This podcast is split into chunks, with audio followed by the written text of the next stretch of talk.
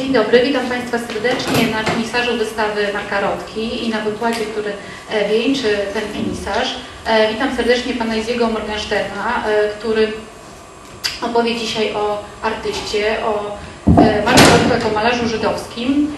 Pan Morgenstern w swoim życiu zawodowym odpowiedzialny był za produkcję wielu filmów dokumentalnych dotyczących nie tylko sztuki, ale sztuki również, chociażby mogli Państwo obejrzeć film, projekcja była wczoraj, film poświęcony również e, Markowi e, Rotko. E, Od ponad 30 lat pan Morgenstern wykłada również filozofię i hi- historię religii monoteistycznych. Wykład będzie tłumaczony. Witam serdecznie też Panią tłumacz, Panią Ewę Kemigowską. Hi. Thank you first for uh, your invitation. I'm very happy to be there and also to have seen this uh, very courageous and very beautiful exhibition and to be a small part of uh, this exhibition. A po pierwsze chciałbym Państwa serdecznie powitać i jednocześnie podziękować za zaproszenie mnie tutaj. Jestem niezwykle szczęśliwy, że mogę tutaj być i że dane mi było obejrzeć tę wystawę. Wystawę, która uważam jest wystawą niezwykle dzielną, czy raczej odważną i piękną i cieszę się bardzo, że miałam możliwość być chociaż małą częścią tego przedsięwzięcia. Uh, I have to apologize about uh, my broken English, but uh, it, it doesn't matter because you are going to receive the lecture in a beautiful uh, Polish language. I may say any stupid things in English, she had the good text in Polish. E, Chciałbym od razu Państwa też przeprosić z góry za moją łamaną angielszczyznę, ale tak naprawdę to nie ma większego znaczenia, ponieważ wykład usłyszą Państwo w języku polskim. Mogę mówić sobie różne tutaj bzdury, a i tak otrzymają Państwo dobre polskie tłumaczenie. Okay, let's begin. Zacznijmy zatem. Uh, my thesis is that the main preoccupation of Mark Rothko was not to express himself as an artist, in this case as a painter, but as a Jew. Teza pierwsza podstawowa, którą chciałbym Państwu zaproponować, e, polega na tym, że Rotkę nie zajmowało specjalnie to, aby wyrazić siebie jako artysta. Chciał się raczej wyrazić jako Żyd, aby jako Żyd zostać postrzeganym. What kind of Jew was he? Clearly, for everyone, Mark Rothko was a Jew because of his Jewish origin and because of anti-Semitism. But this is quite a lazy idea, and it was also mine many years ago. Zatem jakim Żydem był Rotko? Oczywiście nie ulega wątpliwości, że Mark Rotko po pierwsze był Żydem. Żydem był ze względu na swoje żydowskie pochodzenie, ale także ze względu na kontekst antysemityzmu. Jest to idea dosyć, powiedziałbym, słaba, ale jest to także idea, która i była moim udziałem jeszcze parę lat temu. Uh, we know what it means to be Jewish only because anti-Semitism. It means having a Jewish origin and nothing more. And trying to deal with this, fighting for universal values with the hope of getting the same place as everyone else in humankind. Wiemy doskonale, co to znaczy być Żydem, właśnie ze względu na istnienie owego antysemickiego kontekstu. Oznacza to, że dana osoba posiada żydowskie pochodzenie, ale nic poza tym i próbuje sobie dać wobec tego z tym radę. Próbuje walczyć o wartości uniwersalne, mając jednocześnie nadzieję, że kiedyś, końców, kiedyś w końcu znajdzie swoje miejsce e, wśród innych w ludzkości. In fact, in Poland you have a lot of Jews like that, communist or internationalist or universalist. Zresztą w Polsce mamy wiele przykładów tego rodzaju Żydów, komunistów, internacjonalistów czy uniwersalistów. Mark Rothko was also this kind of Jew, but not only because an unexpected event. Rothko's father, Jakob Rotkowicz, was born in a small place in Belarus, not far from Minsk.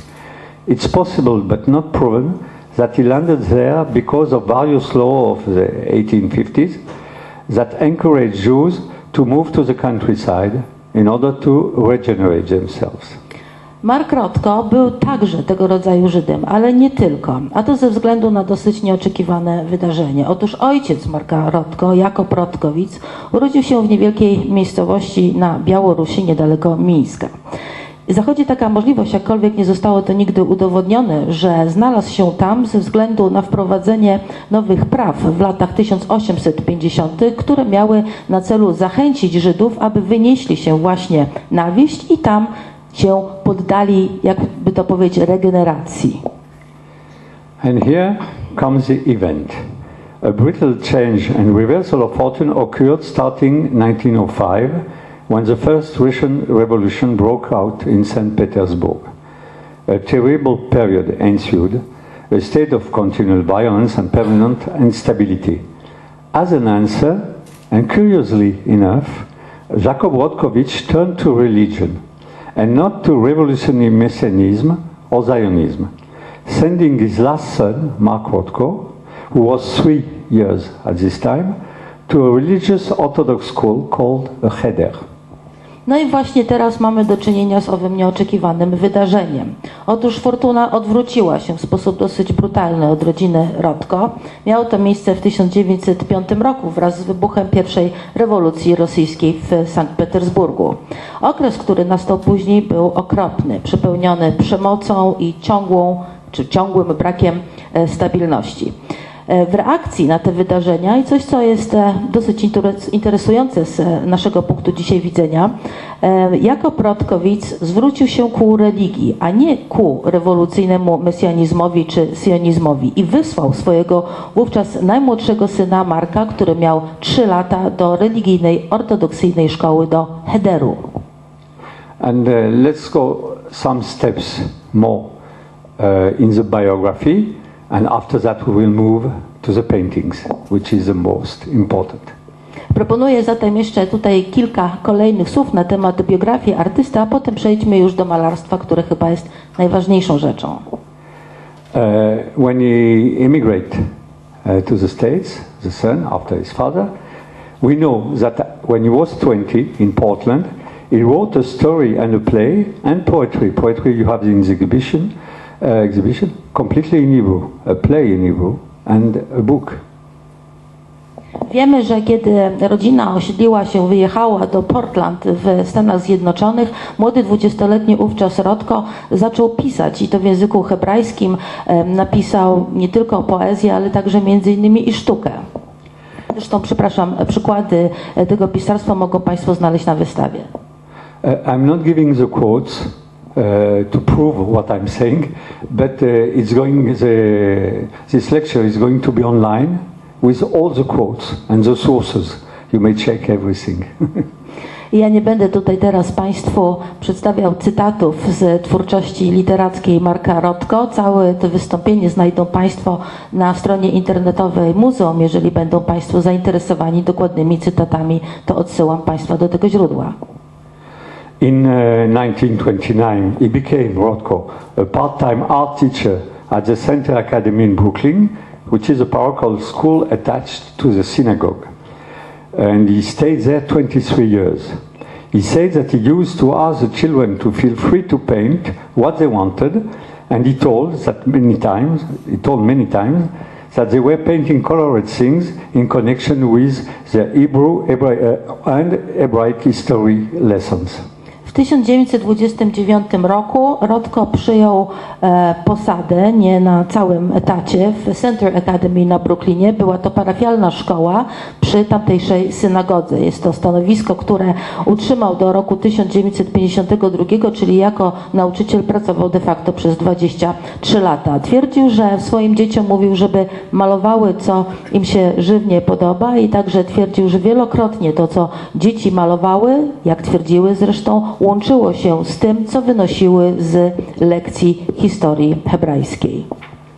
Uh, all, uh, some biographical points. Uh, when he was uh, 24, he worked for a former rabbi and he made the graphics and the, the maps of the Bible you have in the exhibition.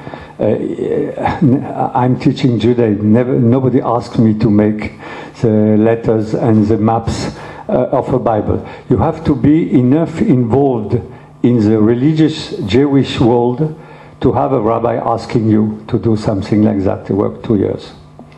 Kiedy Mark Rothko skończył 24 lata, zaczął pracę u byłego rabina, e, autora popularnej literatury. Rabin wówczas zlecił Rodce, czy zwrócił się do niego z prośbą, aby ten stworzył ilustracje i mapy do e, e, Pisma Świętego.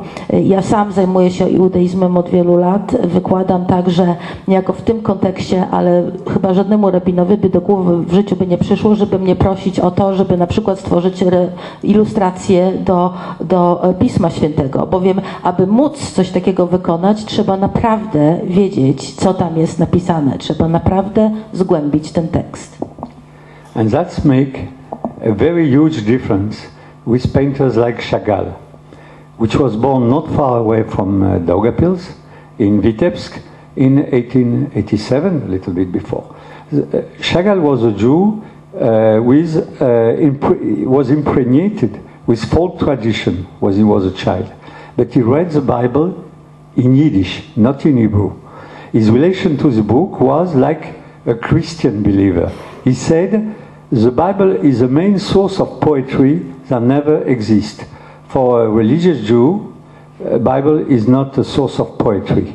That's a Christian point of view from a non-Christian person. He said also he was, uh, that he was not interested by the laws the, in the Bible, but by the heroes, Abraham, Moses, David, and the little people of his town. You know Chagall, more or less.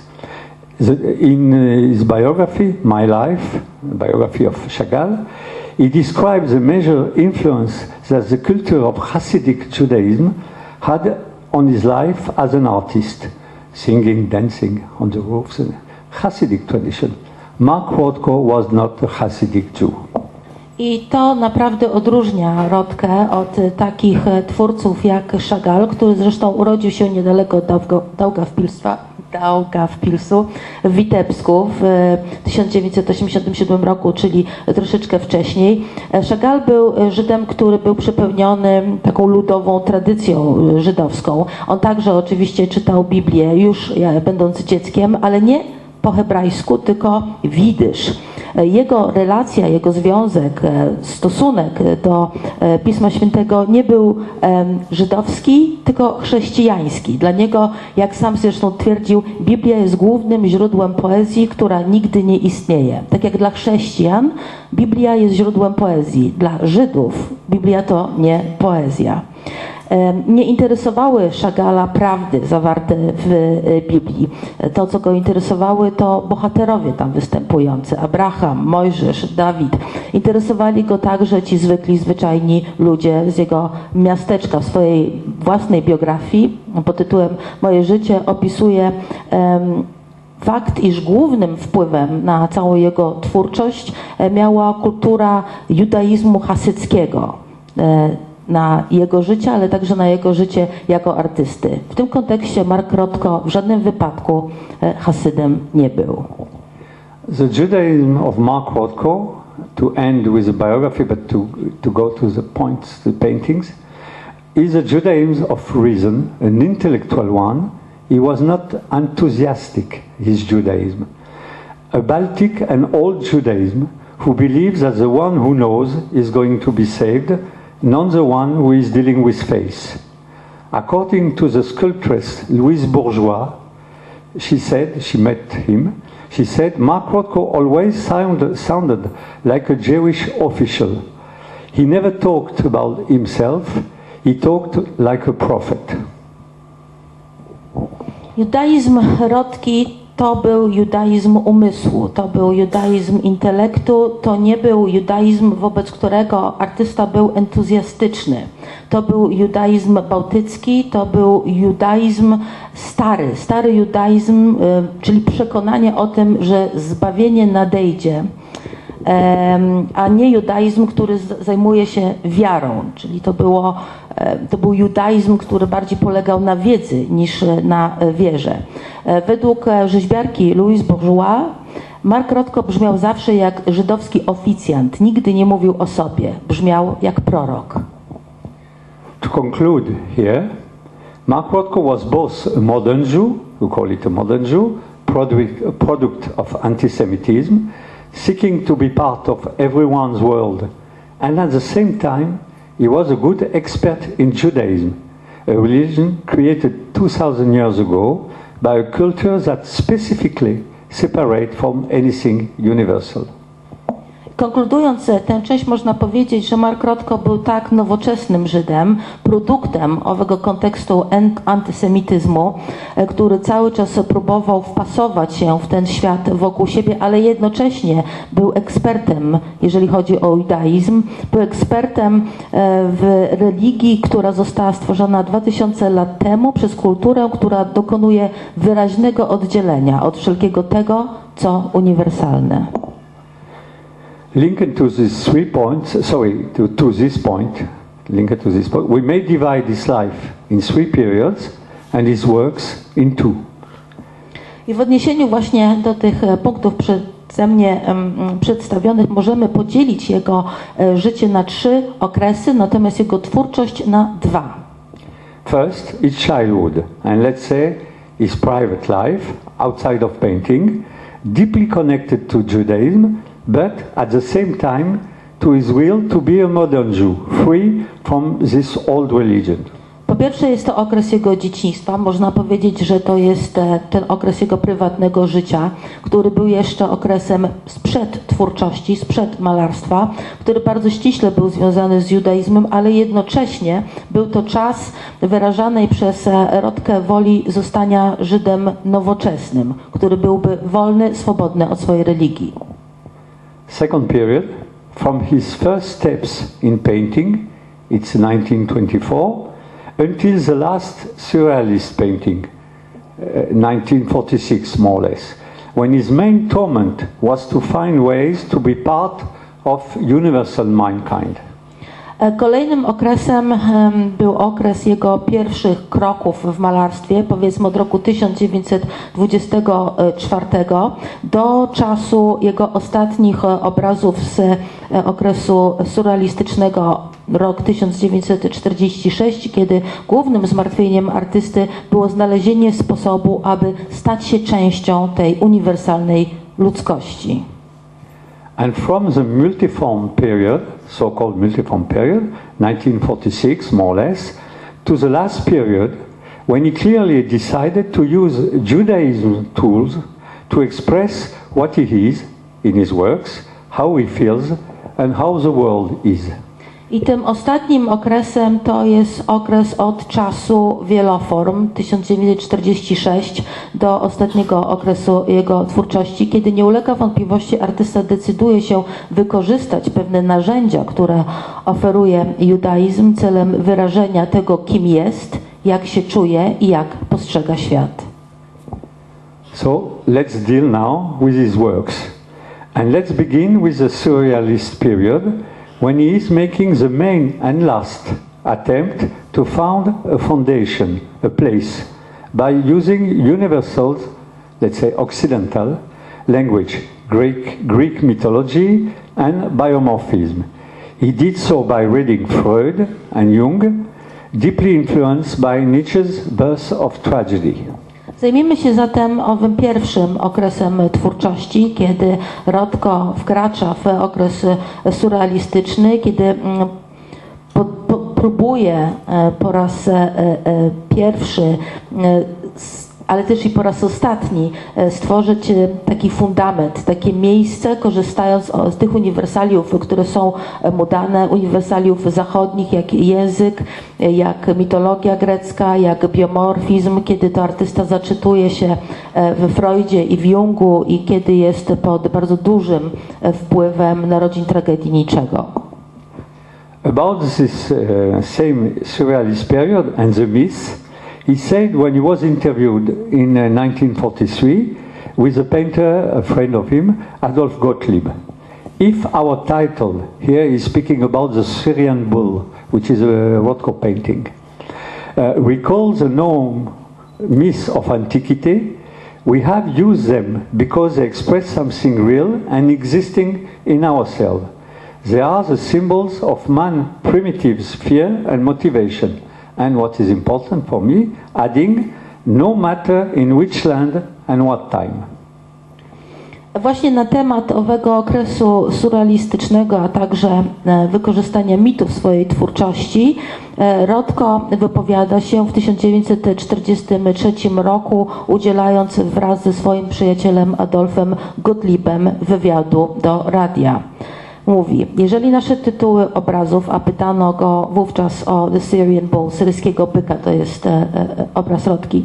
Jeżeli nasze tytuły obrazów odwołują się do antycznych mitów, to dlatego, by wyrazić coś, co prawdziwe, coś, co w nas istnieje. Symbolizują one pierwotne lęki i motywacje człowieka.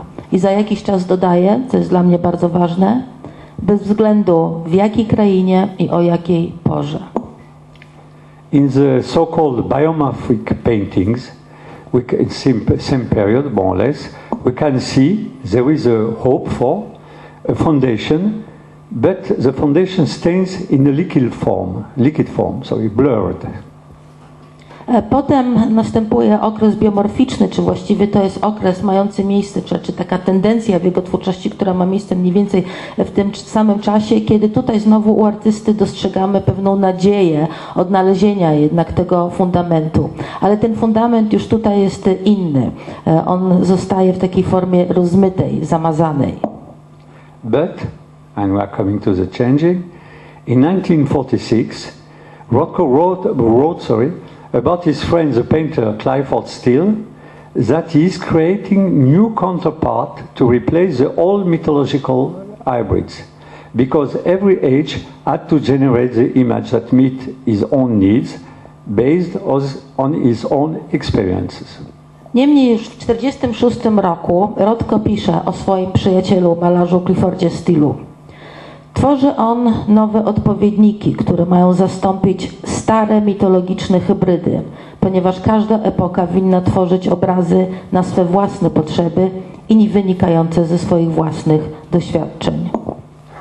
And in 1945, a year before, but it's the same period, Rothko wrote a letter to the painter Barnett Newman uh, saying, I have assumed for myself the problem of further concretizing, concrete, the language, the English, con- concretizing my symbols, which gave me many head but make work rather. W 1945 roku zaś, co jest co prawda e, rok wcześniej od e, poprzedniego cytatu, ale jest to mniej więcej ten sam okres, Rodko pisze w liście do swojego przyjaciela Barneta Newmana. Przyjąłem na swe barki problem dalszej konkretyzacji, dalszej konkretyzacji swoich symboli, co przysparza mi nie lada bólu głowy, ale jednocześnie czyni moją pracę tym bardziej podniecającą. And who knows, uh, and you know probably, the works of uh, Rothko, the paintings, the main changing is between 46 and 48, 49.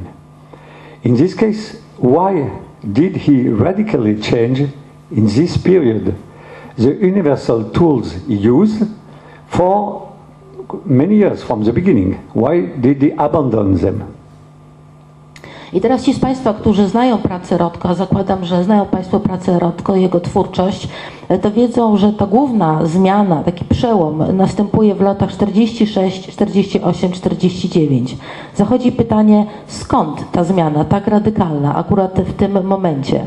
Dlaczego Rodko decyduje się porzucić te na- uniwersalne narzędzia, z których korzystał przez tyle lat? we need two answers. Why at this moment and why he moved to Judaism. First, why at this moment the European painters and writers who were in the, the US during the war, they went back to Europe. And now uh, Uh, this painter, American painter, all the mistmaker, all the band of mistmakers, they call themselves, Pollock, Motherwell, Barnett, Newman, all, they have to find their way alone and not copying Europe. They were alone. That's one reason. The second reason, also, which is a technical reason, that they were looking not only to find their way as a collective group, an American one, but each one has to find his way, they decided to find, alone. Pollock has to be Pollock, Barnett Newman has to be Barnett Newman, and in this period you can see that all these painters we were so close to each, each to the other one, they suddenly separate with their own language. Musimy znaleźć czy poszukać odpowiedzi na dwa pytania. Po pierwsze, dlaczego wtedy i co skłoniło Rotkę, że zwrócił się ku judaizmowi?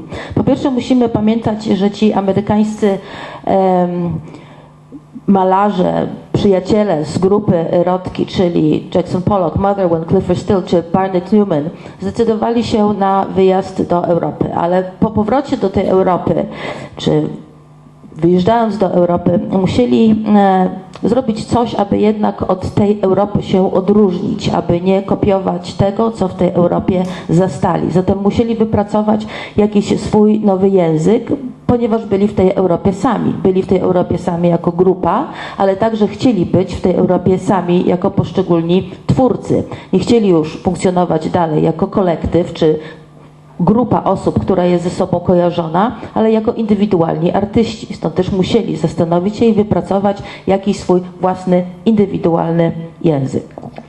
Mark Rothko said in this period, uh, my work has the power to convey a new vision. Its message became visible uh, into a new structural language. He is saying, I changed the way to deal with what I have to say, and I change also what I have to say. We have a lot of quotes. I'm only giving you one because I want to move to the paintings. Mark Rotko między innymi wówczas powiedział, tak e, cytując z grubsza, że e, mam nową wizję. Aby tę wizję móc przekazać, muszę stworzyć nowy strukturalny język. Czyli mam coś nowego do powiedzenia i aby to coś nowego opowiedzieć, muszę to zrobić w nowy sposób. Zresztą te cytaty, o których mówię, będą Państwo mogli znaleźć na stronie internetowej. He said that he felt at home for the first time. The place he decided how to work with and the tools he used was his tools. Pollock has his own tools, Motherwell own tools, uh, there are Clifford Still uh, also, and the first painting, paintings, it's on, not only one, which is so different. We can't make a connection, or you can make a connection if you are an art historian. I'm not an art historian.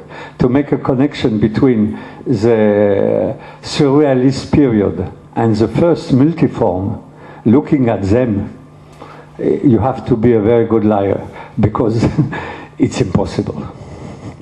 I wówczas e, Rodko mówi, że nareszcie poczułem się w domu. Nareszcie czuję, że mam takie narzędzia, które są moimi narzędziami. I wiem, że swoje narzędzia ma Pollock, swoje narzędzia ma Motherwell i tak dalej. Ten pierwszy obraz, który się pojawia właśnie w tej nowej konwencji, kiedy to artysta decyduje się na wykorzystanie e, tych nowych narzędzi, jest obrazem bardzo innym. I będąc historykiem sztuki, którym ja nie jestem, gdyby ktoś próbował znaleźć jakieś powiązania pomiędzy tym okresem surrealistycznym, a tym, co się pojawia w jego twórczości teraz, musiałoby naprawdę nieźle zmyślać, żeby takie powiązania znaleźć.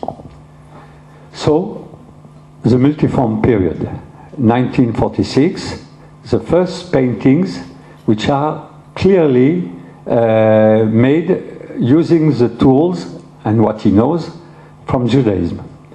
Czyli mówimy o wieloformach, o tym okresie, który rozpoczął się w 1946 roku, okresie, kiedy e, Rotko decyduje się na wykorzystanie nowych narzędzi, kiedy zwraca się ku judaizmowi. A mystical text, only one, there is one, say, says that through the cloud one can see the divine presence. We are now dealing with clouds, the veil, blurry images. W jednym z tekstów mistycznych, a jest ich wiele, czytamy, że przez e, czy za chmur widać boską obecność. Pojawiają się właśnie e, takie rzeczy jak obłoki, jak woal, jak mgła, jak nieostre obrazy, nieostre krawędzie. The cloud, the mist, the fog seem to us to be coming from heaven down to the human being. Sometimes you may have them close to you, even be able to touch them, and have the feeling that heaven is not so far. In Exodus from the Bible, text from the Bible, uh, thirteen twenty-one, and the God went before them by day in a pillar of cloud to lead them the way. In the Bible, the cloud is a sign given to the viewer that a Superman presence is here. Czyli obłoki, czyli mgła, to wszystko wydaje się pojawiać się gdzieś e, w niebiosach i spływać na ludzi na dole. Czasami ta obecność może być bliżej, można ją nawet wręcz dotknąć, mając jednocześnie poczucie, że te niebiosa, że to niebo jest nie aż tak od nas odległe. W Księdze Wyjścia w rozdziale 13, werset 21 czytamy: A Pan szedł przed nimi podczas dnia, jako słup obłoku, by ich prowadzić drogą podczas nocy, zaś jako słup ognia, aby im świecić, żeby mogli iść we dnie i w nocy. Czyli w Biblii obłok jest tym znakiem, który otrzymuje odbiorca, jest znakiem informującym o obecności nadprzyrodzonego. The Hebraic Bible, the Jewish Bible, the first part of uh, the Bible, uh, is full of clouds, blurry images, and uh, I'm going to give some example for other things. But here I'm going to give only one quote because you can read the Bible if you want and to find. When Moses went up to the mountain, the cloud covered it, and in the glory and sorry, and the glory of Lord settled on Mount Sinai. For six days the cloud covered the mount, and on the seventh day the Lord called to Moses from within the cloud. Stary Testament pełen jest opisów obłoków i mgieł. Tych cytatów można by mnożyć. Mogą sobie Państwo do Starego Testamentu zajrzeć i je przeczytać. Ja tylko może zaproponuję jeden, także z Księgi Wyjścia. Gdy zaś Mojżesz wstąpił na górę, obłok ją zakrył. Chwała Pana spoczęła na górze Synaj i okrywał ją obłok przez sześć dni. W siódmym dniu Pan przywołał Mojżesza z pośrodka obłoku. The exeget debate to know whether it is man who placed a veil between the divine presence, called the Shekinah, and himself, or if the contrary, it was the divine presence who nobody knows who is this person, but the divine presence who was covered by a cloud when appeared before man. The Jewish transcendence, in any case, is built on such a way that it doesn't allow a direct contact with God, but through a cloud and or a veil, hiding and revealing, rendering both the visible and the invisible. And uh, another quote from the Bible is spread out a cloud as a covering and a fire to give light at night. Say Psalm, it's another place of the Bible, 105, 29. It reminds, I have to finish with this, about this point. It reminds about one poem from Rothko's youth when he was uh, 20, quoted by his biographer, Breslin. He wrote, Rothko, Paradise is a lamp is a fog, down a long and dark road. Young man, young woman, I see you in a golden cloud.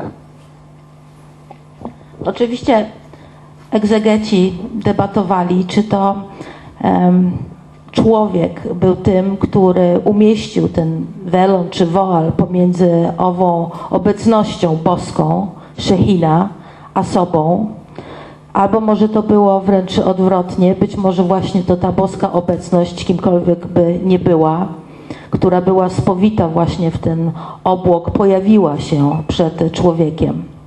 Tak więc transcendencja żydowska zbudowana jest, czy raczej opiera się na założeniu, że człowiek nigdy nie może wejść w bezpośredni kontakt z Bogiem. Może się to tylko odbyć poprzez obłok bądź też woal, e, poprzez e, sytuację, w której ta obecność jest ukryta, nie może być ujawniona, która jest jednocześnie widoczna i niewidoczna.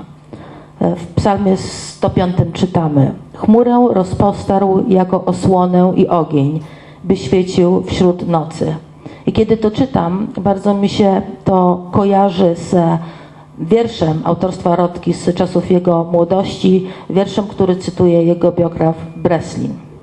Rodko pisze wówczas, mając 20 lat. Raj to światło we mgle, światło na długiej, ciemnej drodze. Młodzieńcy, dziewczęta, widzę Cię w złotym obłoku. The veil is used to deflect light. We are going now, one of the reasons, not metaphysical but also technical, uh, why uh, Rothko used this kind of blurry veil. The veil is used to deflect light, to avoid light that would be too bright and might bring out ecstasy and fascination. In other words, to avoid idolatry and alienation, which are the main worry here, and also Mark Rothko's worry, to avoid idolatry and fascination all his life. He tried to avoid, I'm going to tell after that uh, about other points in this painting, how he managed when he had the feeling that person were fascinated by his paintings. But not only, the, the veil, and I'm finishing with this uh, before the translation, is marking the limit but also showing the way uh, between what is limited, finished, finished, and what is open and infinite. The veil gives the opportunity to be finished because it's a cover, and also showing the way there's something which is not finished, uh, infinite, in the Judaism, that we are going to also in the Rothko painting. E, Wola oczywiście jest em, narzędziem do, pozwalającym odbić światło. I to nie tylko w sensie metafizycznym, ale także e, w sensie technicznym, czysto technicznym. To jest taki zabieg stosowany przez Rodkę, o którym później, ponieważ bardzo zależało em, artyście, aby uniknąć ekstazy i fascynacji. Innymi słowy, aby uniknąć bałwochwalstwa i wyobcowania. O tym e, więcej później. Ale nie tylko, bo welon jeszcze, czy welon, czy woal raczej spełnia dodatkową rolę, mianowicie sta, stanowi pewnego rodzaju ograniczenie. E, Pokazuje, czy ograniczenie albo rozdział pomiędzy tym, co jest zakończone, co jest ograniczone, a pomiędzy tym, co jest otwarte i co jest nieskończone. Daje takie dwie możliwości. Jest e, osłoną, więc jest to coś skończonego, ale jednocześnie skrywa coś, daje możliwość pewnej otwartości i nieskończoności. Okay, let's go further to another point because uh, if you want to have more information, you may go to the internet uh, online uh, lecture. Toward abstraction, that was the period of the multiform, and now we are moving, we are in the 49, 50, to the abstract painting we know better. Uh, the very famous uh, colored paintings uh, of Rothko. He said, the progression, Mark Rothko said, the progression of a painter's work will be toward clarity, toward the elimination of all obstacles between the painter and the idea, between the idea and the observer. I teraz może już przejdźmy do tego okresu abstrakcyjnego, odchodząc od czasu wieloform. E, Okres abstrakcyjny, który jak wiemy jest niezwykle najważniejszy w e, twórczości artysty. Sam Rodko mówi, że abstrakcja i obrazy abstrakcyjne pozwalają mu wypowiedzieć rzeczy, które są złożone, ale w sposób prosty, które eliminują wszelkiego rodzaju przeszkody, które mogą się pojawić pomiędzy twórcą, malarzem, a ideą, ale także pomiędzy ideą a widzem. Abstract paintings allow, he's uh, saying, Rothko, to say complex things in a simple manner. For him, it's not a formal or aesthetic matter, but a concrete way to say complex things. When someone was telling to Mark Rothko that he was an abstract painter, he insisted. He said that he was a materialist, not an abstract. Czyli raz jeszcze Rodko właśnie uważa, że abstrakcja pozwala mu mówić o rzeczach złożonych w sposób niezwykle prosty. Natomiast kiedy ktoś nazwał go e, abstrakcjonistą, to bardzo się oburzył, powiedział, że absolutnie nim jest, jest materialistą. One uh, quote, which is I quite interesting. Uh, Mark Rothko wrote something about uh, a painting of, sorry, I've lost the qu- quotation, Mondrian. He, he- was very interested by Mondrian. Uh, he was not interested with so many painters, but Mondrian, yes. And he wrote in 1942 about the famous painting by the name of uh, Broadway Boogie, Bo- Boogie Woogie. And what does he wrote? For the first time, for the first time, it was not a nice guy, Rothko. for the first time, a subject is present, not by virtue of its absence, but actually present. Through its appearance, it's torn away, and only the structure barred, the modern city precise, rectangular, squared, whether seen from above, below, or on the side, bright light and sterilized life, Broadway, white and blacks, and boogie woogie. And here, Mondrian has left his white paradise and enters the world. Chciałbym tutaj teraz Państwu zaproponować cytat z Rodki. Em, To, co artysta sądzi o jednym z obrazów Mondriana pod tytułem Broadway Boogie Woogie.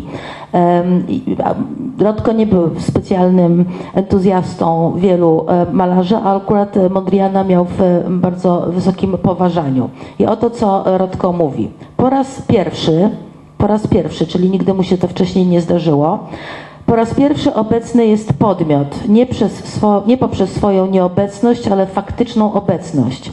Jest on dokładny, prostokątny, wyrównany, bez względu na to, czy patrzymy na niego z góry, z dołu czy z boku. Jasne światło i sterylne życie. Broadway, biali i czarni i boogie woogie. Mondrian opuścił swój biały raj i wkroczył w ten świat. So, what, how Mark Rothko managed to say complex things in a simple manner? Uh, I, have, I plan to describe the paintings, but you can see them and you know them. I'm not going to describe the painting. You're going to look again for the last day in the exhibition and to go to look.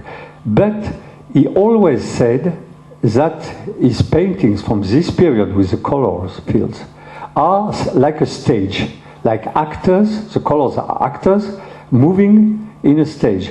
And it's like an experimentation.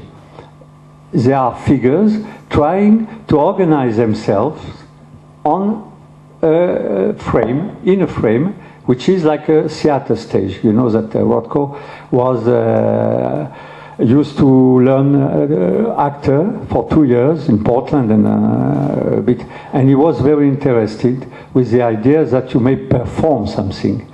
That is to say that the colors are not ruled by the law of the colors. The colors are, let's say, somebody, a character is giving one color, putting an hypothesis with one color, and after dealing and looking if it fits with the other one. Like in a theater, you have an actor, and after the other actor is coming, taking all the place, or, or contrary, you need to help him with an, a third actor. I want to finish with this. Uh, I have a longer passage about that, but you can go to internet. But that's very important for Rothko. The way he is dealing with colors on the stage, telling relationship between them, and at this moment, not yet, not yet, telling something. Zatem w jaki sposób Rodko wyraża te właśnie bardzo złożone kwestie za pomocą jakichś e, prostych e, sposobów? Otóż Chciałam tutaj, w ogóle taki plan był, żeby opowiedzieć Państwu i przedstawić kilka konkretnych obrazów, ale od tego planu odszedłem. Oczywiście zapraszam do obejrzenia obrazów Rodki na górze, jest, są tam one jeszcze przez kilkadziesiąt e, godzin. Natomiast chciałbym zwrócić Państwa uwagę na fakt, że dla Rodki kolory czy barwy nie ograniczały się tylko i wyłącznie do tego wzrokowego wrażenia koloru czy barwy. Kolory i barwy były dla e, Rodki bohaterami, a wręcz aktorami, a płótno e, było pewnego rodzaju sceną. E, Cała ta scena była zawarta, była ograniczona e, ramą. Zresztą, jak Państwo prawdopodobnie wiecie z biografii artysty Rodkę, interesował teatr przez dwa lata, zresztą aktywnie w szkoleniu aktorskim uczestniczył i bardzo go interesował w ogóle ten aspekt performatywny. Kolory zatem one były kimś, one były osobami, one były konkretnymi e, figurami i on proponował, proponował pewną hipotezę, czy ją zakładał, nakładając jedną barwę i potem dodając kolejną, patrzył, czy te dwie barwy ze sobą współgrają. Znowu mm, wracając do tej analogii scenicznej, kiedy to jeden aktor wychodzi na scenę i albo całą tę scenę swoją osobą zajmuje, czy można dodać drugiego aktora i czy te dwie osoby, czy być może trzy po dodaniu trzeciego ze sobą e, dobrze współgrają. Ta relacja pomiędzy kolorami performatywna była dla Rodki zatem niezwykle ważna. Jest tutaj sporo na ten temat w tekście, ale znowu odsyłamy Państwa do wersji internetowej. The Talmud deals with reality exactly in the same way, providing and testing questions and not giving answers. The answers are to come. The purpose is to get the right question, to organize something which uh, seems to be a good question and uh, to have a fertile experiment of the task of the mankind. I don't know how many of you have read the Talmud, but the Talmud is a, it's not a book. It's a small pieces like we we have now in internet. You know, you take one piece here, one piece here, one, and you make a complete page with a lot of pieces. And it's a full-time job to understand why they are together. They are together because they are trying to find a good way to ask the question. And if they find a good way to ask a question, perhaps they may have an answer. This method, because it's a method, this method, we call it in French, couper-coller. I don't know how to say, but probably you have this term in English. You cut and you put, you put it. Was the way he was working with the colors. That's exactly the Talmudic mind. Właśnie w ten sposób e, także zorganizowany, może w ten sposób jest e, Talmud, e, który cały czas stawia i kwestionuje, rozważa różnego rodzaju pytania, ale nigdy nie udziela odpowiedzi, ponieważ jeżeli dobrze się pytanie zada, to istnieje nadzieja, że odpowiedź się pojawi. Czyli całym celem i całą zasadą jest zadanie tego właściwego pytania, postawienia tej dobrej hipotezy. Owocny eksperyment jest zatem zadaniem dla umysłu. Właściwym miejscem postawienia pytania jest to, w którym należy to pytanie postawić. Nie wiem, czy Państwu znany jest Talmud, czy w ogóle Talmud kiedykolwiek Państwo czytali. To nie jest książka jako książka, to jest pewien zbiór mniejszych tekstów i właściwie można by całe życie poświęcić od rana do nocy, e, zastanawiając się, a dlaczego akurat te fragmenty zostały ze sobą zestawione. No i właśnie, one zostały ze sobą zestawione dlatego, żebyśmy sobie próbowali narzucić e, to zadanie postawienia tego właściwego pytania, dążąc ewentualnie do uzyskania odpowiedzi. I Jest to sytuacja analogiczna do metody pracy artysty Marka Rotko z kolorami. to finish with this point, uh, the, looking for a good organization or a good hypothesis that will be fruitful, that may give the, to the viewer the feeling that he may go further, that the well, I'm going to uh, say something after that about this point, that the painting is not finished, that you may complete, you may go further with the painting, and because of this, if it's fruitful, you can have something more, something which is or behind or more, or the next painting. The next painting also for Rothko, it's important because he asked quite a few years after that to have a lot of his painting together. Like in a book, where you may read one page and the other one and the other one, and uh, hopefully you think that uh, if you are finished to read four paintings, you say, okay, I find the solution in the fifth one. But not. The fifth one, it's an introduction to the sixth one. But this method is what the Talmud and Judaism is asking for the person which, which is a religious Jew to finish the creation. It's written everywhere. God make the beginning. At the beginning, He create a lot of things, and the job of the human mankind the, is to finish the creation. You have not this job in Christianity, and you have not this job in Islam. Christianity, they have some problem with the creation. Uh, they are not sure it's a good idea. And uh, sometimes yes, sometimes no. That's a full story, 2,000 years. And the Muslims, they don't care at all about the creation, at all. They are not progressist. Judaism is progressist. And they hope all the time that something may improve. And to improve, you have to organize something which is fruitful.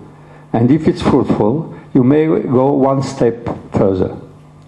Właśnie polega na tym ta cała ten cały zamysł artysty właśnie w kontekście e, judaizmu, aby się nie ograniczać, aby tylko zaproponować pewną hipotezę, także właśnie za pomocą obrazu, obrazu, który jest niedokończony, przynajmniej w zamyśle artysty, a który może być dokończony przez odbiorcę, przez widza, czyli proponowanie czegoś, co nie jest e, kompletne. Jeżeli nasze zadanie e, zakończenia albo przynajmniej znalezienia dalszego ciągu jest zadaniem owocnym, wówczas jesteśmy wynagrodzeni przez to, że znajdujemy coś nowego, odnajdujemy coś dalej. To jest tak jak w czytaniu książki, kiedy przeczytamy pierwszą, drugą, trzecią, czwartą stronę, być może wydaje nam się, że już doszliśmy do konkluzji. I tak w przypadku obrazu Frotki możemy obejrzeć cztery i wydaje nam się, że już doszliśmy do tego czegoś, co chcieliśmy pojąć. A to wcale nie musi tak być, bo być może ta konkluzja znajduje się w obrazie piątym, albo może w ogóle ten obraz piąty,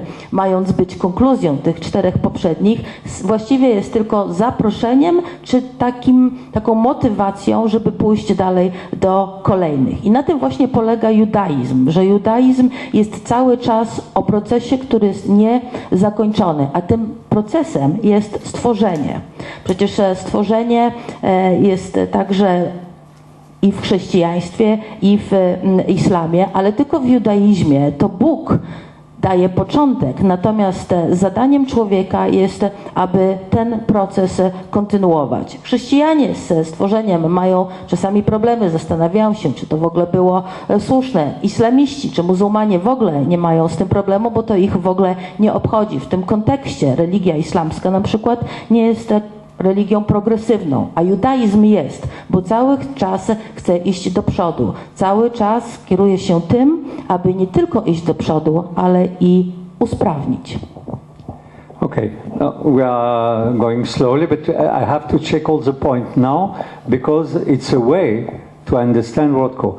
After that, you may say, okay, I don't want to understand Rothko this way, but uh, I have to give all the clues because there are a lot. Ja daję Państwu tylko takie pewne wskazówki do pewnego, pewnej wersji rozumienia rodki. Państwo mogą się potem z tym nie zgodzić i dojść do wniosku, że Państwa interpretacja e, tej sztuki może być zupełnie inna. Okay, let's turn now to weight, gravity, and horizontality. Dobrze, to teraz e, przejdźmy do pojęcia i tutaj od razu uwaga, ponieważ w języku polskim jest trudność. E, Słowo między innymi po angielsku gravity, ono obejmuje dwa znaczenia. To jest siła ciążenia, ale także i powaga, czego my w polskim niestety nie mamy, więc będę tutaj e, ekwilibrystycznie podchodzić do tego tłumaczenia. Grave and majestic the way one feels when he is looking with these beautiful classical uh, paintings of Rothko, Rothko works. What is called in Hebrew kavod. Why uh, do I say the name in Hebrew? Because in Hebrew kavod is grave, but it's also kaved, which is heavy. We have, when you are looking a heavy, respectable grave, Kavod doesn't just refer to weight. It is the name of the Lord, of God, one of the names. In the Jewish tradition, the Lord gives weight and receives it.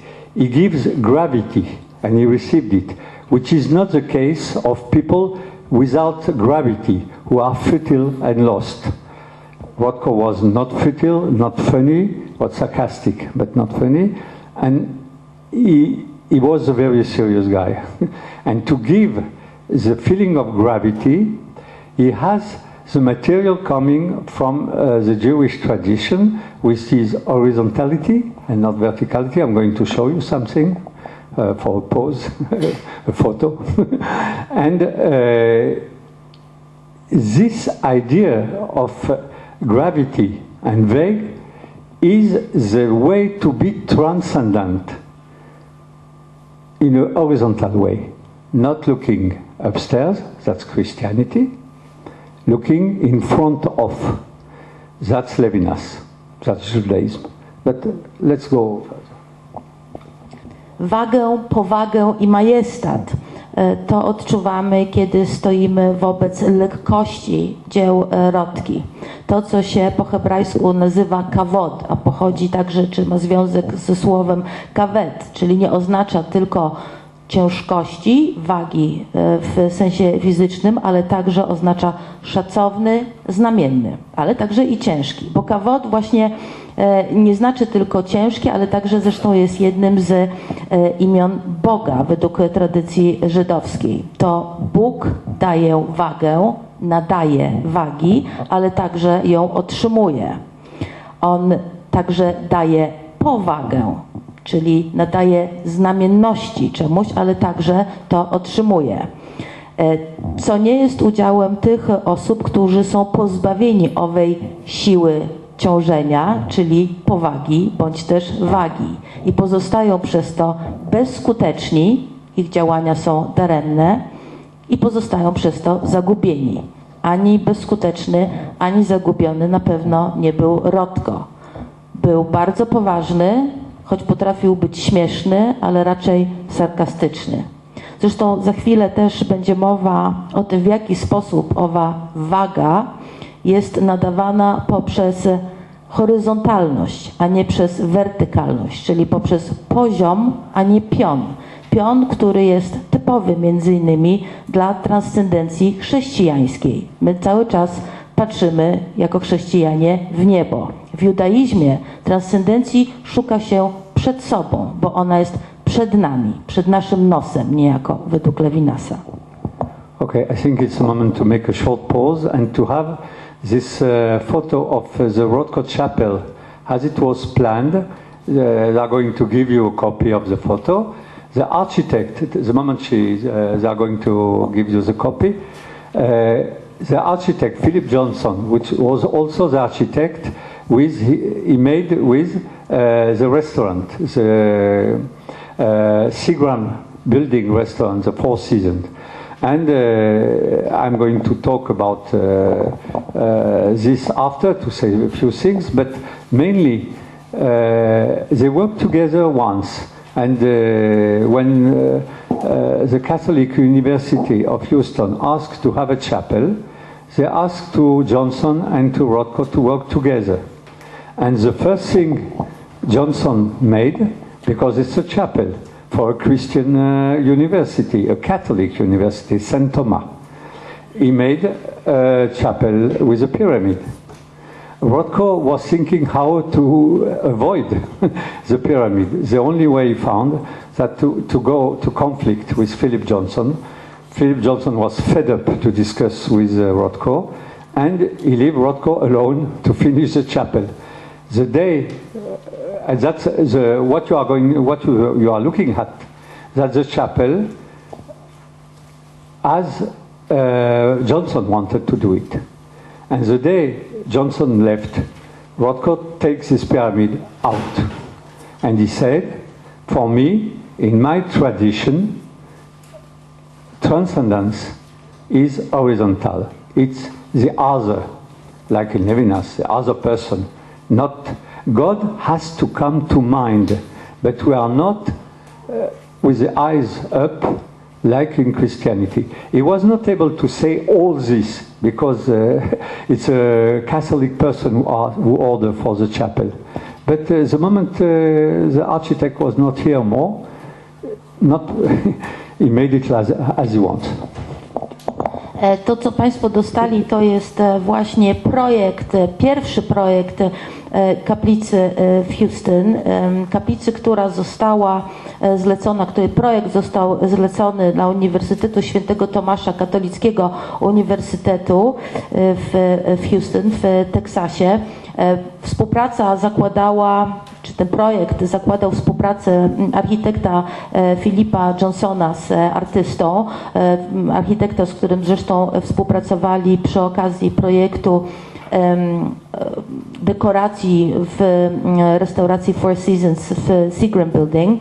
Em, Natomiast e, oczywiście pierwszy projekt, kiedy tylko to zlecenie zostało przyjęte przez architekta, zakładał właśnie ową chrześcijańską strzelistość e, i Rodko się na to nie godził, ponieważ uważał, tak jak już to mówiliśmy, że według jego przekonania, jego e, tradycji e, transcendencja jest w poziomie, nie w pionie. E, Architekt e, miał dosyć środki i się wycofał, w końcu dał za wygraną.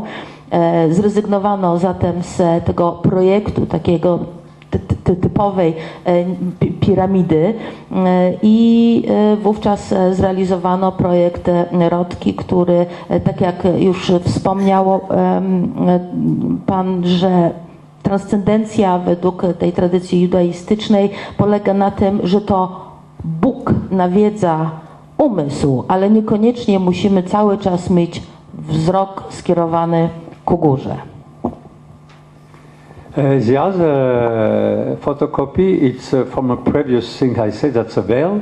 That's what's covering uh, the, the Torah in the synagogue. Uh, and uh, he used some, let's say, uh, common uh, symbols of Judaism in his painting, but it's not so much. This one, there is a candelabra uh, in another painting, because he knew that it's not telling anything to anybody. And it's not. Uh, he made a painting by the name of The Tentacles of Memory. How the memory is killing you. and in this painting, there are Jewish symbols. He was quite ambivalent uh, at this moment. But after that, he decided to do what he has to do and giving no explanation to nobody. Rodko nie korzysta specjalnie z symboliki judaistycznej w swoich, tak bezpośrednim użyciu symboliki judaistycznej w swoich e, obrazach. E, e, Czasami się pojawia gdzieś jakiś świecznik, na przykład w takim obrazie Macki Pamięci. Umieszcza tam właśnie dziewięcioramienny świecznik, a ten obraz generalnie jest o tym, jak to właśnie pamięć nas zabija. Ale ogólnie raczej pozostawał ambiwalentny, szczególnie w tych dalszych latach i decydował się nie jaśnić, nie objaśniać wszystkiego tego, e, co, tworzył, ponieważ też uważał, że nawet jeżeli tę symbolikę zastosuje, jeżeli ujmie jakieś e, symbole e, judaistyczne w swoich pracach, to prawdopodobnie i tak dla większości widzów będzie to niezrozumiałe. Okay, I'm going to make it shorter and only saying the main points because there are a lot. It's hard to believe how much it took from Judaism, everything. but it's a long uh, lecture. In this case, I'm only pointing, facing the revelation, in accordance to uh, the way to have God or the divine presence in front of you, like it's written in Psalm, it's written in many places in the Bible. I have set the Lord always before me, or in the Deuteronomy, the Lord talked with you face to face uh, in the mount off of the midst of the fire. God is on the Mount Sinai, but in, fa- in fact, he is speaking here.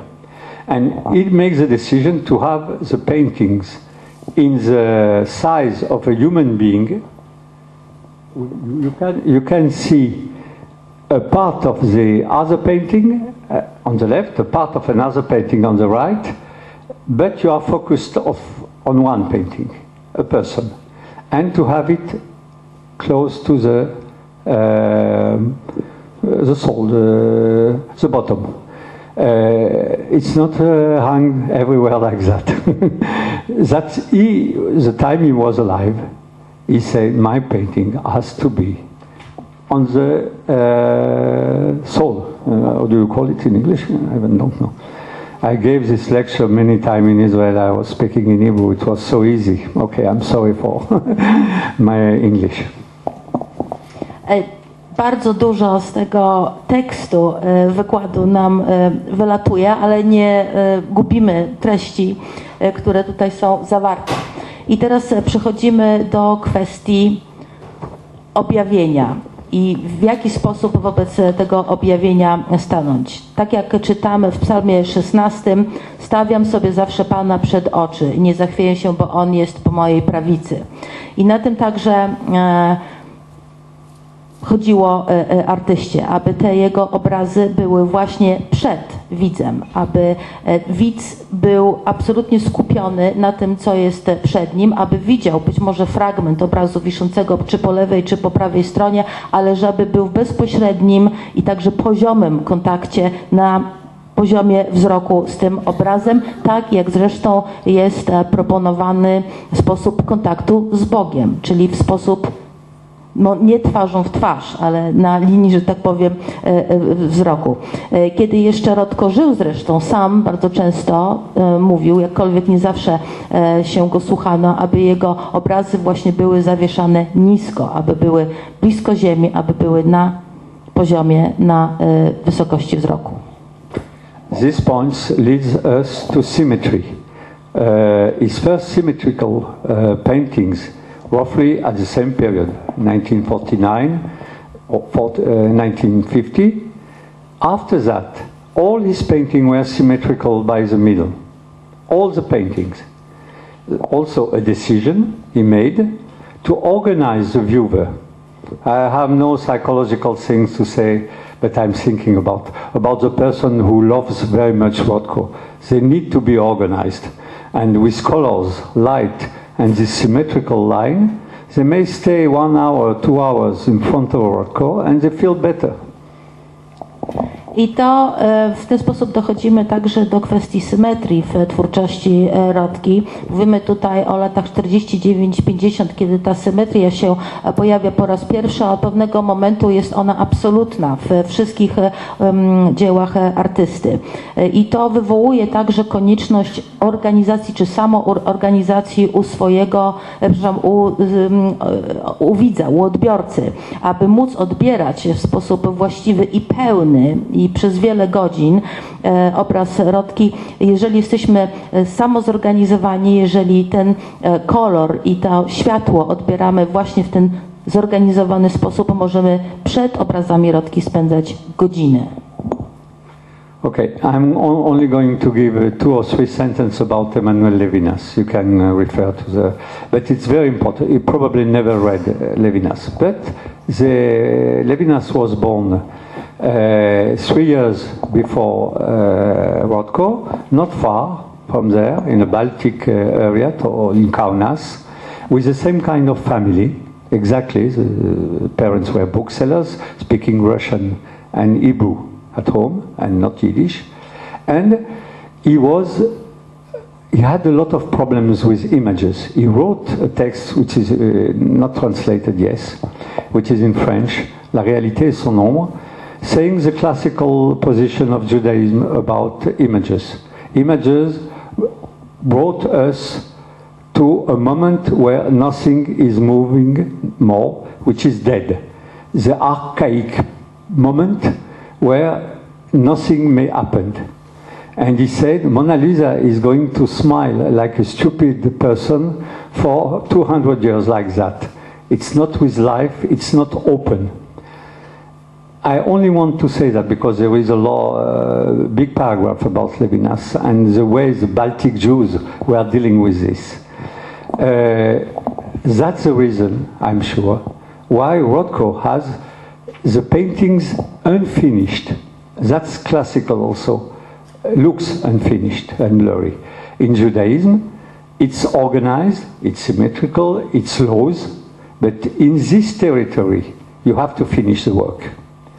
And if you are looking at uh, all this painting from 49 to the end, it's open and closed. Może tylko słów parę na temat Emanuela Levinasa. To jest filozof, e, który mniej więcej jest rówieśnikiem Rodki. Urodził się trzy lata przed nim i też pochodzi z obszaru e, niedaleko, znaczy z tego samego obszaru, bo urodził się w 1906 roku w Kownie, e, czyli niedaleko Daugavpils. Zresztą rodzina bardzo podobna, księgarze mówiący po rosyjsku, posługujący się także hebrajskim. I to, co frapowało Levinasa, to problem e, wizerunku czy też obrazu, ponieważ uważał, że w momencie, kiedy obraz jest stworzony, w większości przypadków e, zapada jakaś klamka i dochodzi do końca. Po prostu em, obrazy są pewną martwą rzeczywistością. Zresztą prześmiewczo na przykład odnosił się do Monalizy, że ona się tak głupawo uśmiecha i tak się będzie uśmiechała już po wieki wieków. Nie ma tam żadnej otwartości, nie ma żadnej e, propozycji, co z tym dalej. Natomiast wydaje mi się, że właśnie tutaj jest, e, Lewinas dotyka sedna e, pomysłu, jaki Rodko miał na swoje obrazy poprzez ich nie kończenie, czyli nie ma zakończenia w żadnym z tych o, o, obrazów. Owszem, według tradycji judaistycznej one są zorganizowane, one są symetryczne, ale w ramach swojego terytorium tam nie ma jakiegoś zakończenia, tam nie ma kompletności. To zadanie kompletności jest oddane już widzowi, odbiorcy. Okay, another point. You are progressing to the end, but uh, I'm not giving you all the points. The place. You know that Rothko, if you have seen the exhibition and read uh, some, that uh, quite uh, uh, soon he moved to the idea not to have paintings, but to have places. He agreed, the first place uh, he agreed to design, uh, it's not, not to have his painting hanged, is in the Phillips collection, at the Phillips collection in Washington. And after that, he has the opportunity to make the restaurant, the Seagram uh, uh, Four Season restaurant, and after that, in the Harvard cafeteria, and after that, the Rothko Chapel. But he was asked to make a lot of places, and even uh, one of the reasons he may be turned to Judaism uh, in 46, 47, it's also the war and uh, the fact that the Jews were completely destroyed by the universal value of the, the big world. And when a German person came to visit him, uh, an, uh, an historian of art, asking him to have his painting in the Documenta in Kassel, he said, "No, I'm not going. I'm not uh, going to give my painting to have an exhibition in uh, Germany. I don't want to." That was in uh, 40, 40, 52. But if you are making a place somewhere, even a tent, even a tent, I agree to give a painting or some paintings for free because you are making a place. Okay, I have to say a few things about this next step when Rothko decided that paintings it's not so interesting. What is interesting is to make places.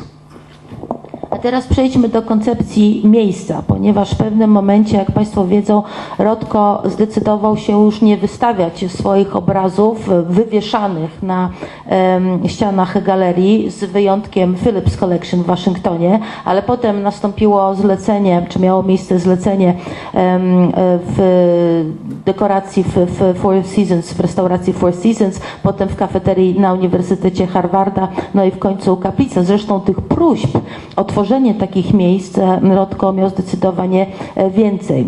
Tutaj na marginesie tylko pamiętajmy, że jednym z powodów zwrotu artysty ku judaizmowi w latach 46-47 to była oczywiście wojna, bo to w tych czasach, w tym e, to, to wydarzenie było takim klasycznym przykładem, jak to te uniwersalne wartości e, zachodnie, do których, czy w których Żydzi się próbowali odnaleźć, po prostu e, Żydów zniszczyły. I kiedy zresztą artysta został poproszony w roku 52 o udział w dokumentach Kassel z prośbą o przekazanie swoich prac, by móc je tam wystawić, nie zgodził się na to, twierdząc, że jego prace w Niemczech wystawiane nie będą. Natomiast godził się z tym, że jest w stanie nawet nieodpłatnie oddać w darowiźnie którąś ze, któreś ze swoich dzieł pod warunkiem, że zostanie stworzone jakieś miejsce.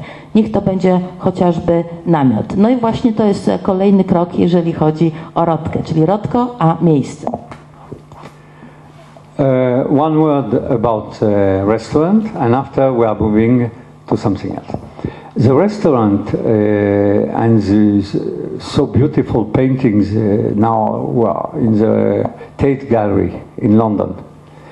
He uh, received, uh, he was ordered to make the paintings for the restaurant. What is very important to catch here, that every time uh, they ask him to make something for a place, the cafeteria, uh, the Philips collection, the restaurant, and he say, I will commit my life to do that. Let's say that painting it became a hobby. Now I want to make places. The paintings are not the same in each place. The way to turn, he has no style, if we can say something like that. The style was how to make this place a holy place. And if you are looking for the paintings, the Harvard, they are not uh, li- lifeful because they were destroyed by the light, but you have photos. Uh, the Seagram paintings, they are at the Tate Gallery, not all the paintings. In my film, I worked very hard to show where they were supposed to be. Why? Because it's like the Temple of Jerusalem, with the first entrance, uh, never a person uh, have seen this temple. It's written in the Bible, but it's written in the Bible. The first entrance, and after that, uh, the veil. We separate the ulam, which call it the ulam, to the upper place, and the upper place was in the Bible for the priest. In for Rothko, he said it's for the employee, the person who are working, because he was uh, he has been a progressist guy, and he said I'm going to put. But the painting he made for this place are not the painting he made for the Harvard, are not the painting he made for the Houston Chapel, are not the other paintings. He changed the style every time he changed the place because uh, the purpose is to make from an ordinary place a holy place. That's completely in Judaism, and that's completely not in uh, Christianity, and that's completely not in the history of art. When you have a good painting like Matisse, you may make Matisse paintings in the Matisse Chapel in Venice, but it's your style. It's the style of Matisse, and you may have it hung everywhere. It doesn't matter. You find a beautiful place, you say this place is good, and I have made my paintings. I finish with this because uh, I don't think it's so complicated to translate. Uh, he was building the place in his atelier completely. Completely. It was a huge atelier and was living three or four years, sleeping there, eating there, saying, uh, bringing the friends there. And the place was the atelier. It was at home in the atelier. And the moment he has to deliver the painting was an awful moment because no more place. He was looking for place. Last but not least, place is one of the names of God in Judaism, Makom. No i właśnie e, a propos tego miejsca w twórczości e, Rotki. Trzeba powiedzieć, że kiedy Rotko wykonywał swoje zlecenia, tworząc e, poszczególne miejsca czy poszczególne lokalizacje, one bardzo się od siebie różniły i obrazy, które tam się pojawiały, były także od siebie bardzo inne. Można powiedzieć zatem, że nie miały one jakiegoś jednego wspólnego stylu, co oczywiście jest e, być może nie do końca słuszne, ponieważ e, tym stylem jednak była potrzeba i chęć stworzenia ze zwyczajnego miejsca, miejsca świętego. Miejsca świętego i to właśnie jest e, kolejny mm, związek czy kolejna niejaka, niejako wypadkowa e, judaizmu w e, e, twórczości Marka Rotko. Każde z tych miejsc, one oczywiście było tworzone także według pewnych reguł, które są zapisane w Piśmie Świętym, w Starym Testamencie, które, gdzie opisany jest sposób em, cała konstrukcja em, em, świątyni w jerozolimskiej, gdzie opisane jest wejście, gdzie jest e, opisany e, tak zwany ulam, czyli ten przedsionek do tego głównego miejsca e, dla e, oficjantów. E, Natomiast e, żadne z tych miejsc e, nie było e, identyczne, czy bardzo się ze sobą te miejsca różniły. I to jest bardzo znamienite właśnie dla tej twórczości i z punktu widzenia także tych odwołań do judaizmu. Coś, czego absolutnie nie spotykamy ani w chrześcijaństwie, ani także i w historii sztuki, bo można powiedzieć także, że jest na przykład kaplica Matissa w Vence, ale te obrazy z tej kaplicy mogłyby się właściwie pojawić w każdym innym miejscu i one nie są typowe czy specyficzne, swoiste, tylko i wyłącznie dla tej konkretnej kaplicy, w tym w tej konkretnej e, lokalizacji. Właściwie to jedyne święte miejsce, miejsce, które tak naprawdę do końca było stworzone jako miejsce święte, to była jego własna pracownia. E, A jeszcze tak a propos, to e, samo hasło miejsce, makom, to jest hebrajs, po hebrajsku miejsce, to jest także jedno z imion Pana. Two more things to finish. One funny and one serious. So I'm, I'm sorry, but I have to talk about the colors. If not, it's not a serious uh, lecture. But before the colors, all what I'm telling you is obvious, and even more than obvious. It's here. But first, Rothko knew that it's impossible to say this because who knows and who understand and who is dealing with Judaism in art, in art especially, or all the Jews, there were a lot of Jews in the States, they are completely analphabetic with Judaism. They are Jews because of the fate, because of the origin. But uh, that's one point. And but some clever persons, I call them clever persons, but they are clever. They had the feeling that there, there is something to understand, and they wrote about the Muslims part of the art of uh, Rothko. They say, okay, uh, they, they didn't catch it, is Jew, but they say we can understand here something which is very close to Islam one by the name of uh, Butor, Michel Butor, which is a famous, famous critic, art critic, very clever. And he wrote, uh, I'm only giving the title if you want to say, to have more, you are going to the internet, uh, paper, The Mosque of New York, of the art of Mark Rothko, having the feeling that the place and the painting is like a mosque, an empty place to be connected with something else than you.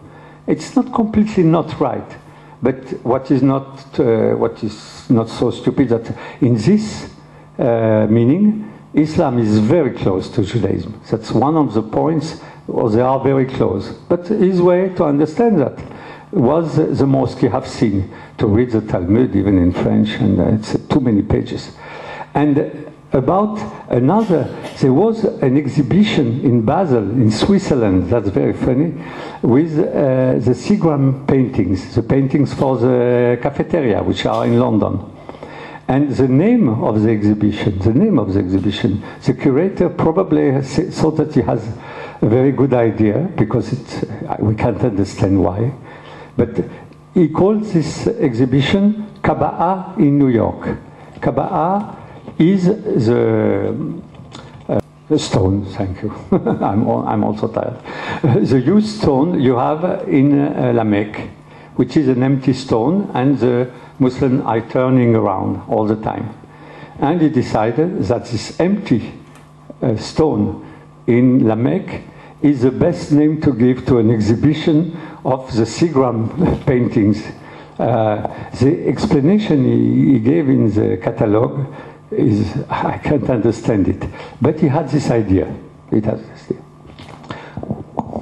E, Dobrze, to na zakończenie prawie już e, coś poważnego i coś może na taką lżejszą e, nutę. E, Po pierwsze, wszystko to, o czym tutaj mówię, wydaje się być e, dosyć oczywiste. Dlaczego? Dlatego, że wystarczy popatrzeć na te obrazy, biorąc pod uwagę, że jesteśmy jako tako obeznani w judaizmie, co nie jest na przykład udziałem amerykańskich Żydów, którzy są analfabetami akurat w, tym, w tej dziedzinie.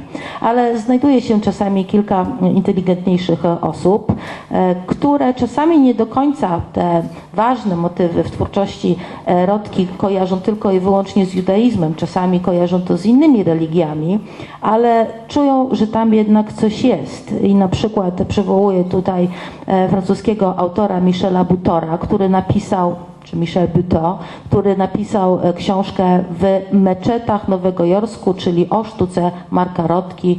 E, Serdecznie zapraszam do lektury.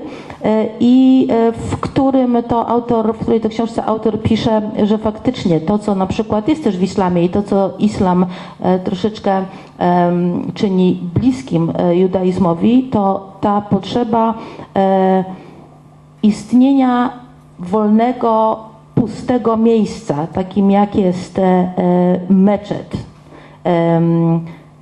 Zapraszam do lektury, abyście Państwo mogli więcej na ten temat e, przeczytać.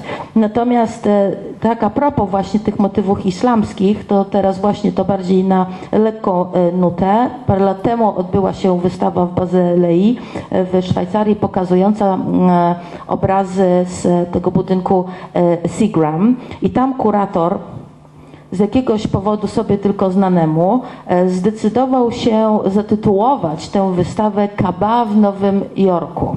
Nie wiem, czy Państwo wiedzą, co Kaba. Kaba to jest ten czarny granitowy sześcian w wobec, wokół którego e, krążą muzułmanie. Jest to najświętsze miejsce e, dla tych muzułmanów. No i tak zatem brzmiał tytuł tej wystawy. W katalogu znalazło się wyjaśnienie tego tytułu. Niestety po jego przeczytaniu nie zrozumiałem. Okay, the last about colors, but very shortly, not because it has to be short, but I have to say it. Uh, colors, which are very important, uh, not so important because the last period he made paintings without colors. We, have to be very. Uh, uh, we have to think about that. Colors is very important, but for Rothko, it was not so important than for us. There are figures like on a stage, I told, but they are also in Judaism, in the Bible, and in Jewish mysticism. And in Jewish mysticism, text he knew them because uh, uh, they are using this text for the festival for uh, uh, Yom Kippur, Rosh Hashanah. Colors are information about the world. And what is the contrary of information about the world? Information about yourself. Rothko is not Kandinsky and is not any person dealing with the idea that the color is giving a mood. Color is not giving a mood, color is giving an information about the world. There are a lot of quotes. If you want, you are going to read it in English. That was the point I want to finish with. What is the purpose of all this? Impossible to make it short, but I'm going to make it short. There is a, title of uh, Levi, uh, Levinas' book which say it in a very clever way. Uh, in one way, Levinas made exactly the same than Rothko. He took everything from Judaism and he put it in French. Rothko took everything from Judaism and he put it on paintings. That's the same tricky way to. But he, he wrote a book by the name of about God who came to mind. We are not dealing about God. We are not dealing about somebody nobody have seen him, or we know, or we have a dialogue with him, or something like that. But he- there is a moment something like that is coming to mind. To organize ourselves, and to give us the idea that obligation is minimum as important as freedom and perhaps more important than freedom. And the moment uh, Rothko cut with the universal and decided to stay at home with his own world, that's why, that's because he decided, as all the uh, Judaism, that the first problem is obligation. And after that, perhaps freedom. And we know that we are living in uh, society. That the first thing is freedom. To free everybody, even the viewer. You, I hope you now you uh, agree, the viewer is organized and free, but not free alone and not organized alone. That was uh, the purpose of all what uh, I said.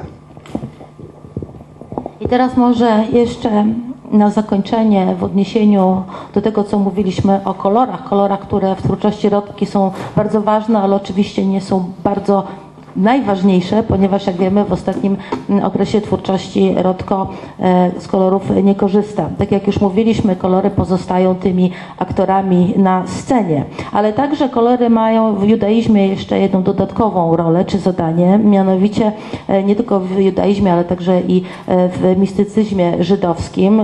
Zresztą są to teksty, które są cały czas czytane i wykorzystywane, realizowane także przy celebracji różnych świąt, jak Jan Kippur. Otóż e, kolory mówią nam o świecie, przekazują nam informacje na temat świata. I w ten sposób Rodko na przykład bardzo różni się od Kandyńskiego, dla którego kolor był wyrazem jakichś intymnych emocji, czy w ogóle emocji. Rodko nie.